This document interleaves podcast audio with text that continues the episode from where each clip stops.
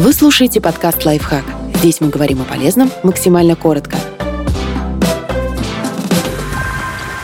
Как принять недостатки партнера? Как только выветривается пьянящее ощущение новой влюбленности и объект наших чувств перестает казаться верхом совершенства, мы обнаруживаем, что в нем есть, по крайней мере, одна вещь, которая нам не нравится. Эта привычка или черта характера раздражает, злит, огорчает. С развитием отношений люди по-прежнему могут оставаться влюбленными, но особенности друг друга начинают приводить к постоянным конфликтам. Оба хотят, чтобы другой изменил какую-то привычку, и у обоих не получается скорректировать что-то в себе. Но сделать что-то с глубоко укоренившимся поведением практически невозможно. Подумайте, удалось ли вам самим изменить какую-то из черт характера? Вряд ли. Единственный выход – осознать, что партнер никогда не изменится, и принять странности второй половины как часть вашей жизни. Допустим, жене импонирует брутальность, Брутальность мужа, чувство защищенности с ним, но не нравится, что он не очень чуткий и мало проявляет эмоции. Супругу нравится, что жена артистичная и творческая, но его раздражает, что она не любит придерживаться планов. Что делать? Нужно понять, что энергия, подпитывающая те стороны, которые вы любите в партнере, в ответе и за те, что выводят вас из себя. Так что не стоит тосковать по невозможному сценарию, в котором партнер сохраняет все черты, которые вы любите, и изживает в себе то, что вам не нравится. Как только вы признаете, что его недостаток – просто другое проявление той же самой энергии, вам будет легче принять эту черту.